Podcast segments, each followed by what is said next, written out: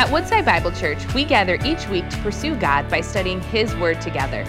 Welcome to our series, Newish Everything's Changed. Have you? Where we're celebrating that in Christ we have been given new life. The only question is, are you living it?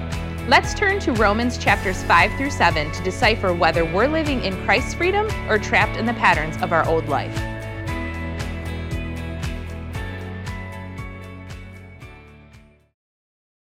Uh, but today we get a chance to go into God's Word. Now, you know it's going to be a serious message anytime they bring out my table. And so uh, this week I have been preparing to walk you through just six short verses in Romans chapter 7. And I got to be honest with you, on the one hand, this is a simple passage. On the other hand, uh, there's deep theological complexities here. Now, just by way of rehearsing, if we could, uh, Romans is a book that's written by the Apostle Paul. And he is writing it recognizing in the first three chapters chapters that, man, none of us are perfect. All have sinned and fallen short of the glory of God. All of us have blemished resumes. All of us, by nature, seek to please ourselves and not God. And because of our sin, we have been separated in relationship from this holy God, and we are standing uh, deservedly so in line for his judgment and his wrath. And if all you read was the first three chapters of Romans, it will leave you in a place where you had nothing to look forward to but the fearful judgment of God. Yes, He is a loving God, but He is also a good and holy God, a God of justice who will ultimately judge sin and evil, and we should praise Him for that attribute. So Paul brings us to that place. But then in chapter four, up to the chapter where we are right now, he begins to deal with the question so, how then can a man or a woman be justified before God? God? How do we go from being in line for his judgment to being recipients of his favor and his goodness? And he comes to this conclusion we are able to arrive at a place of justification by faith alone, in Christ alone, by grace alone. Oh, that was a good place to say, praise God and hallelujah. That was a good place to shout because that means that we are not saved by works works of the flesh by our own performance, but we are saved not on our merits because we can never accomplish it all, but we're saved on the merits of the finished work of Christ on that cross. How many praise God that He lived a perfect, sinless life? Fulfilling the requirements of the law and satisfying the heart of the Father. And so Paul has been unpacking that theme. And today, before we get into chapter seven, we got to look back at chapter six, verse number 14. Notice what he says Here's this wonderful promise for sin will have no dominion over you. That's Paul's way of saying that you, because of Christ, have been freed from the power of sin. There was a time in your life and in mine where we were under the control of sin and we didn't do what pleased God, but we did what pleased ourselves that ultimately produced death in us. We'll come back to that in a moment. But he says, now you are free from the power of sin. Doesn't mean that you and I don't struggle. Doesn't mean that we won't commit acts of sin. But what it does mean is that when we do, after we have been born again, after we have trusted Christ, we are doing so because we have surrendered ourselves to the, to the work of the enemy, not because he has power over us. We are free but yet he is constantly inviting us back. Anybody ever have a, a bad ex-boyfriend or girlfriend? Anybody know what I'm talking about? A bad ex? Don't raise your hand, just look straight forward. Amen. Say ouch if that's you. But, but we've all been there, right? And that person who keeps trying to invite us back into an old relationship. Uh, I love that Nike commercial. Uh, uh, just say no, right?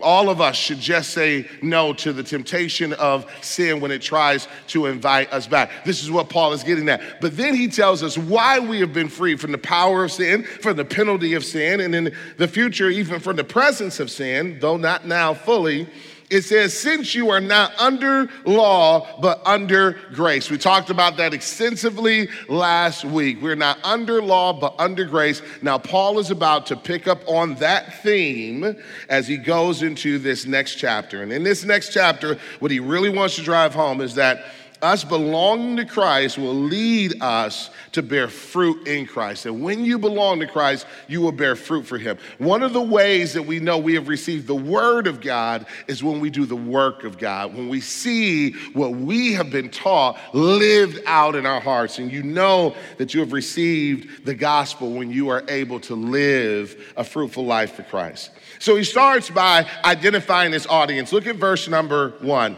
it says this Or do you not know, brothers, for I am speaking to those who know the law, that the law is binding on a person as long as he lives. Now, let me just start by indicating what Paul, I think, wants us to see here is that when he was writing this letter to the church in Rome, there was a mixed audience of believers. On the one hand, there were Gentile believers that had the Torah because the New Testament wasn't finished being written yet. And they understood God's grace through that and through the instruction of the apostles, helping them to see Jesus and the law, the prophets, and, and the Psalms, and, and now in this new covenant era. They had that. But then there were also in their midst Jewish converts to Christ, Jewish believers who had lived under the obligation of the law. They had lived under the weight of the law. If you were a Jew who came to Christ, you had to deal with this relationship to the law. Now, there are some of us that are in here who can't relate to that because we've never related to the Torah that way. We've never looked at the Old Testament as being binding on us. There may be a few Messianic Jews among us, but yet it's important for us to first understand what this passage meant to them then and there before we can understand what it means to us here and now. But as I try to bring those two worlds together, maybe one thing that can help us to relate is that the Torah, the law, really, if you tried to use it the wrong way, which was to bring salvation, really exposes us for not being able to measure up. It, it, it exposes our sinfulness, and what that does is either create in us a try harder mentality or I need grace mentality. And what Paul was trying to get at was this try harder, do better mentality, this performance based way of relating to God.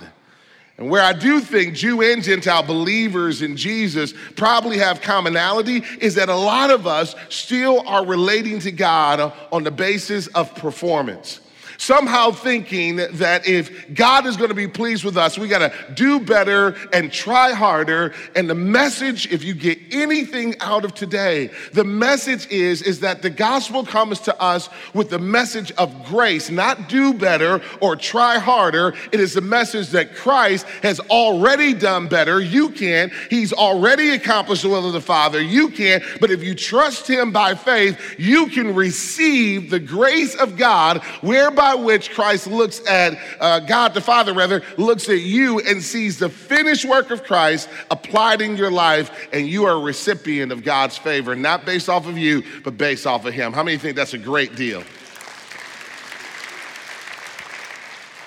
So Paul says, I want to speak to those of you who know what it's like to be obligated or bound to the law, because for you, the law is something that you can't easily cast aside. Michael Bird, who wrote a commentary on the book of Romans, says it this way He says, The law defined Jewish life, identity, and their ethics. The law was the core to Jewish life, identity, and their ethics. Now, there's a lot I could say about law, but I got a, a mentor of mine who reminds me, Chris, you can't preach your study. And what he means by that is that there's a lot of detail behind every one of these verses that if we wanted to unpack it fully, we'd be here for hours. And I know you love me, but not that much. And so we, we want to understand here that what Paul is trying to get at is not that the law is bad, it is just no longer binding on us. And so then he uses verses two and three, a marriage analogy a marriage analogy, and he's about to give this marriage analogy for one purpose and one purpose only, and that is to help us to better understand how a believer relates to the law. He is not giving verses two and three in order to expound upon God's exhaustive wisdom on marriage. He is only using one principle of marriage in order to help us to understand what a believer's relationship to the law is. Stay with me for a moment. Verses two and three. For a married woman is bound by law to her husband while he lives. But if her husband dies, she is released from the law of marriage. Now, ladies, don't get any ideas from that verse. Verse number three. Accordingly, she will be called an adulteress if she lives with another man while her husband is alive. But if her husband dies, she is free from the law, and if she marries another, she uh, uh another man rather, she is not an adulteress. So, Paul is giving a basic principle of marriage that all of us would understand. If you are married and your spouse is still alive, the expectation is that you are with that spouse and you are bound to one another through covenantal relationship. In similar fashion, Israel had been covenanted to the law. It was a covenantal relationship God gave them. Going back to Exodus 20, God, through Moses, gave them these uh, tablets, the Ten Commandments, and the subsequent law of Moses came through that. So they had a covenantal relationship with the law.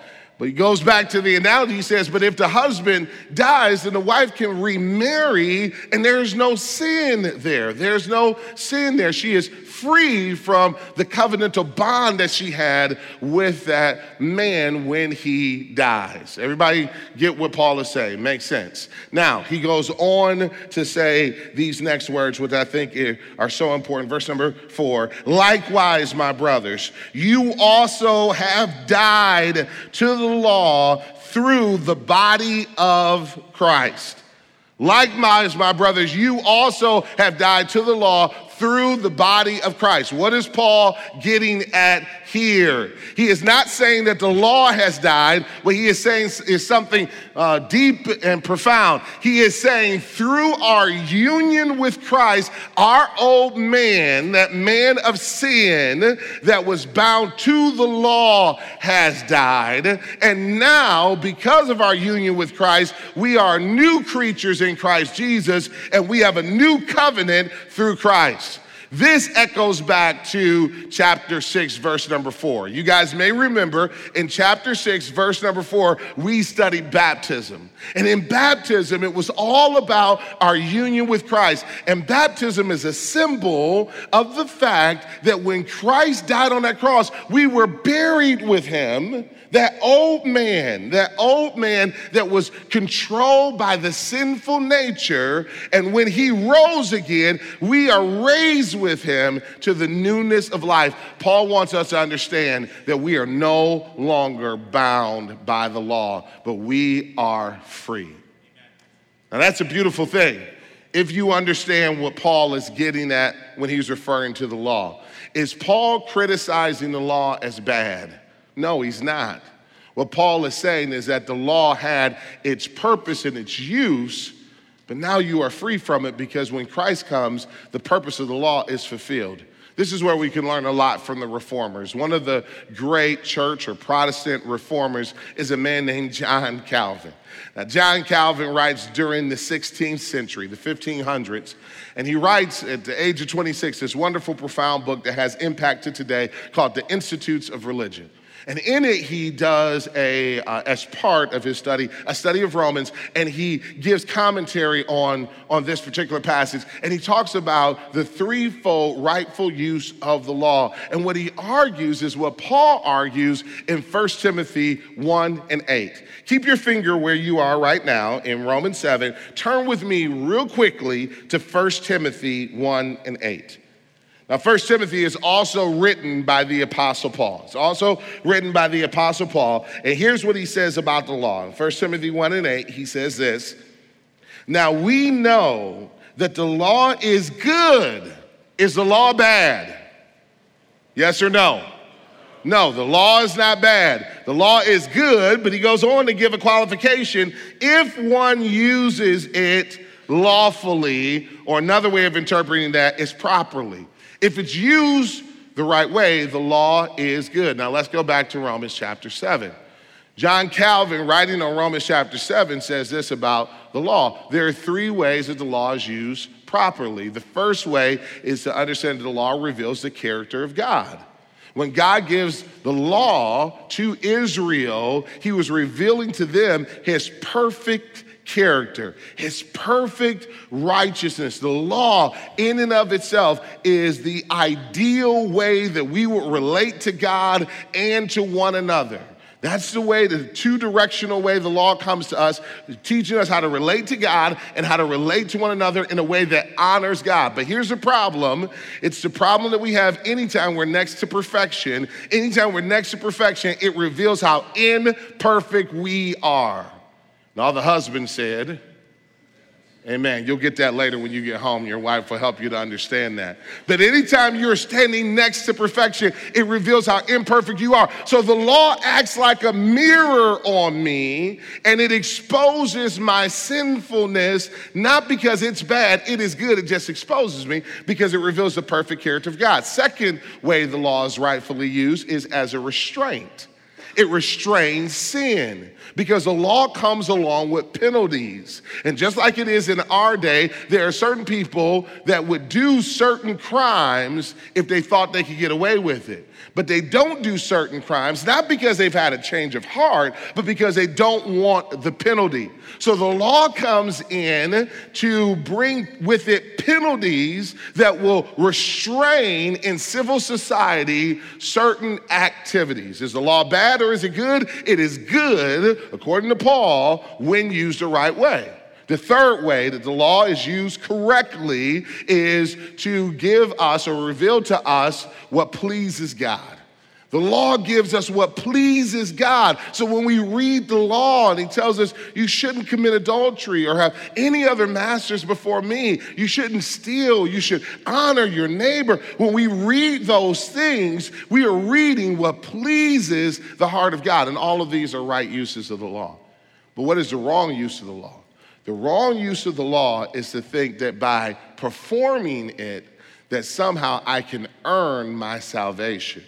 The law was never given to Israel or to us as a means of earning salvation. It was given to expose our need for salvation. And if you are relating to the law that way, then you are relating rightly. If every time I look at the Torah, to the Old Testament, I see, man, this standard was so high. You, do you know when you read the Old Testament that most of us couldn't even worship with them? You couldn't come into worship, corporate worship in the Old Testament if you had mildew in your house. How many would be disqualified? Right? You couldn't come into the, uh, the fellowship if you were sick in body. How many of us would be disqualified, right? There's so many laws. Eh, are those laws bad? No, but they just reveal the high standard of God. And every time I look at it, I see perfection, but I realize I am imperfect. Now, there's two ways that I can respond to that. I can either try harder, keep trying and being on the hamster wheel of trying harder and falling short and trying harder and falling short or I can cry out, God, I will never measure up. I need grace. And when you get there, you've gotten exactly where the law wants you to get. And so into that need steps Jesus saying, I have stretched my arms wide for you. I have shed my blood for you to offer you the grace that you need to pay the sin debt you couldn't pay, to fulfill the law you couldn't feel, fulfill, so that you can receive the favor of God that you did not earn. How many praise God for Jesus? And so, what Paul in the first four verses wants to argue is that belonging to Jesus releases us from the law. I no longer have to try to have a performance based relationship with God. I'm released from the law. Does that mean that I don't try to do good works? No. It just means that I don't do good works to try to earn my salvation. I do good works because of my salvation. I don't do good works to try to get saved. I do good works because I am saved. Then he goes in the B part of the verse to continue on his thought. He says, Listen, likewise, my brothers, you have also died to the law through the body of Christ. Then look at what he says so that you may belong to another to him who has been raised from the dead. Now, my friends, belonging to Christ not only releases you from the law, but it weds you to Christ. It weds you to Christ in a way in which you get a chance to share in his resurrection from the dead.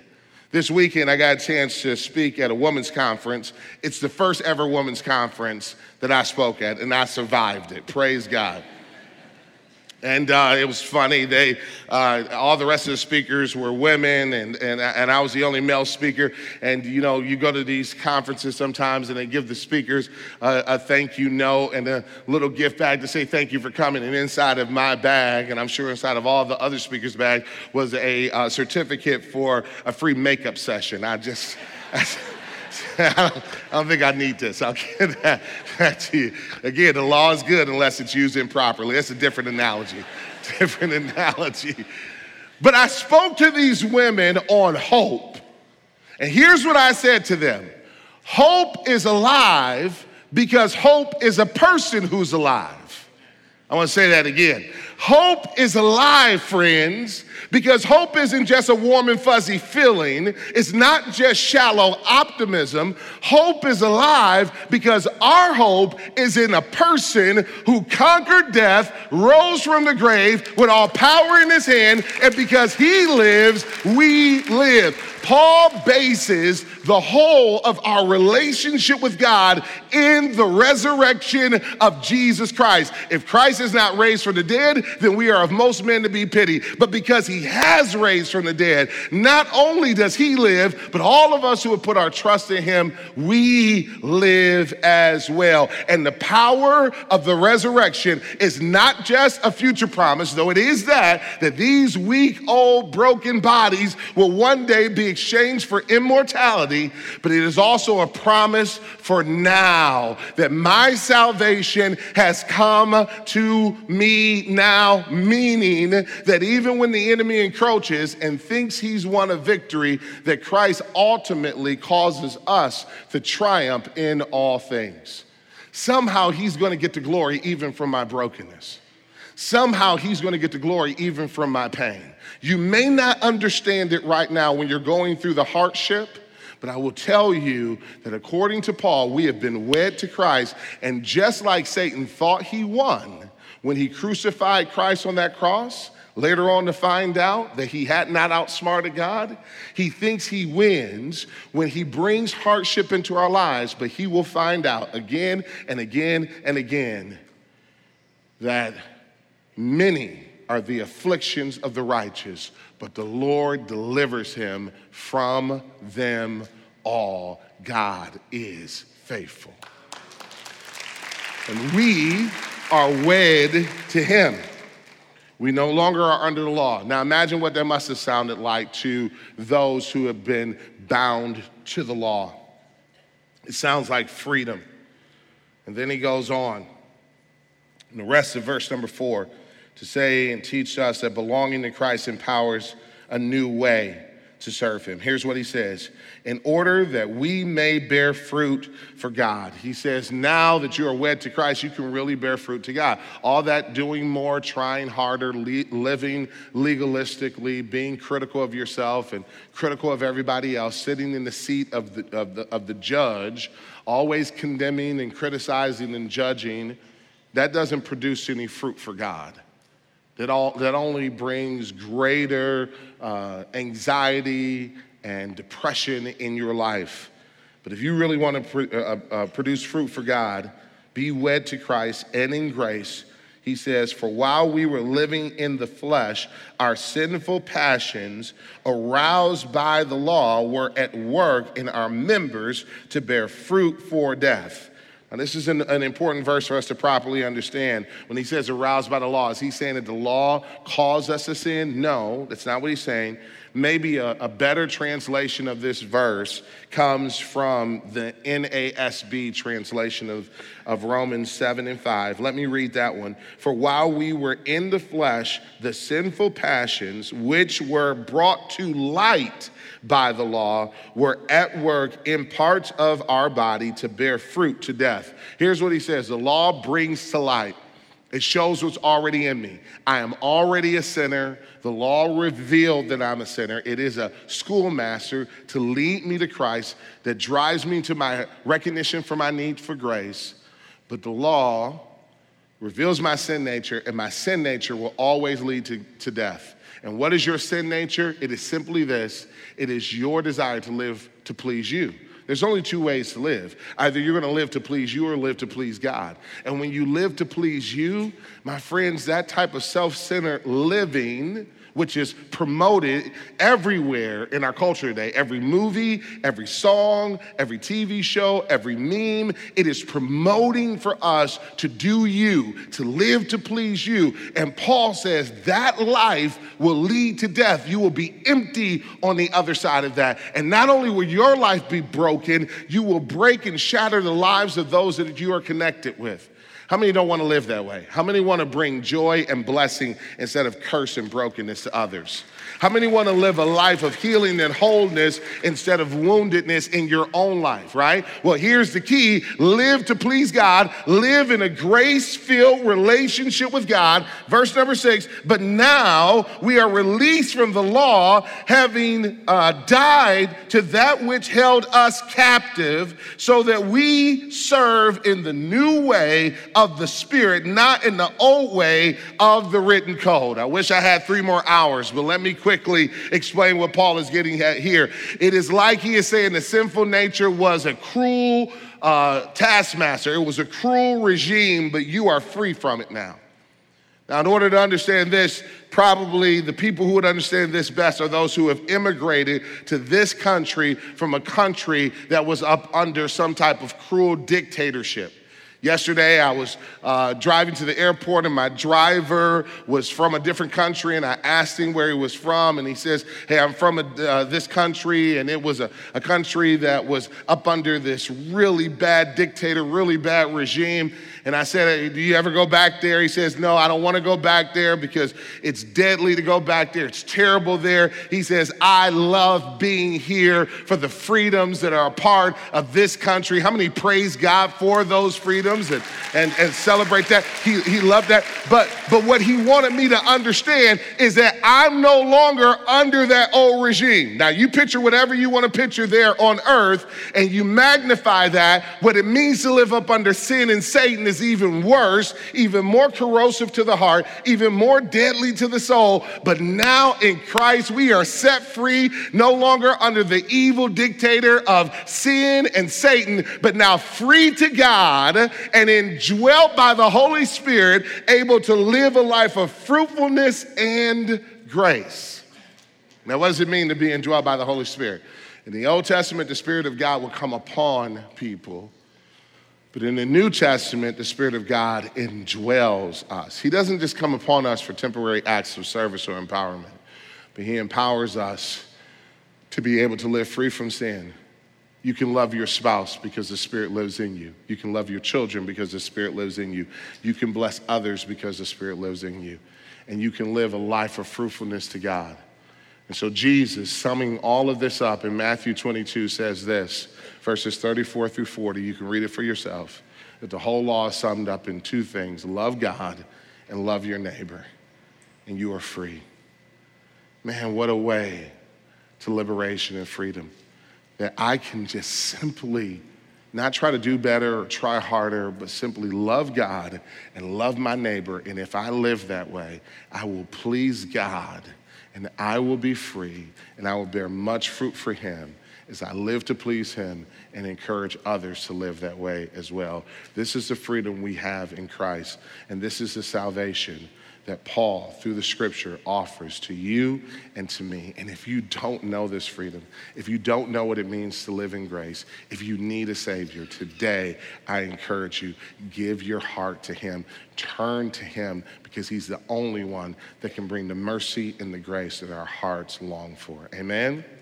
Everybody stand today. Let's praise God for His word.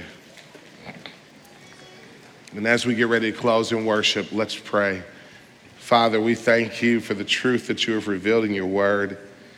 Father, if we had um, a thousand years, we still wouldn't be able to exhaust the truth and the power of your word.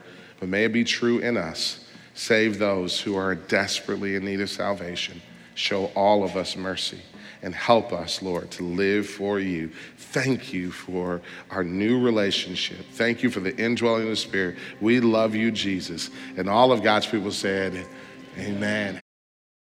Thank you for joining us as we study God's Word together. We would love to hear how God is moving in your heart and get you connected into the Woodside Bible Church family.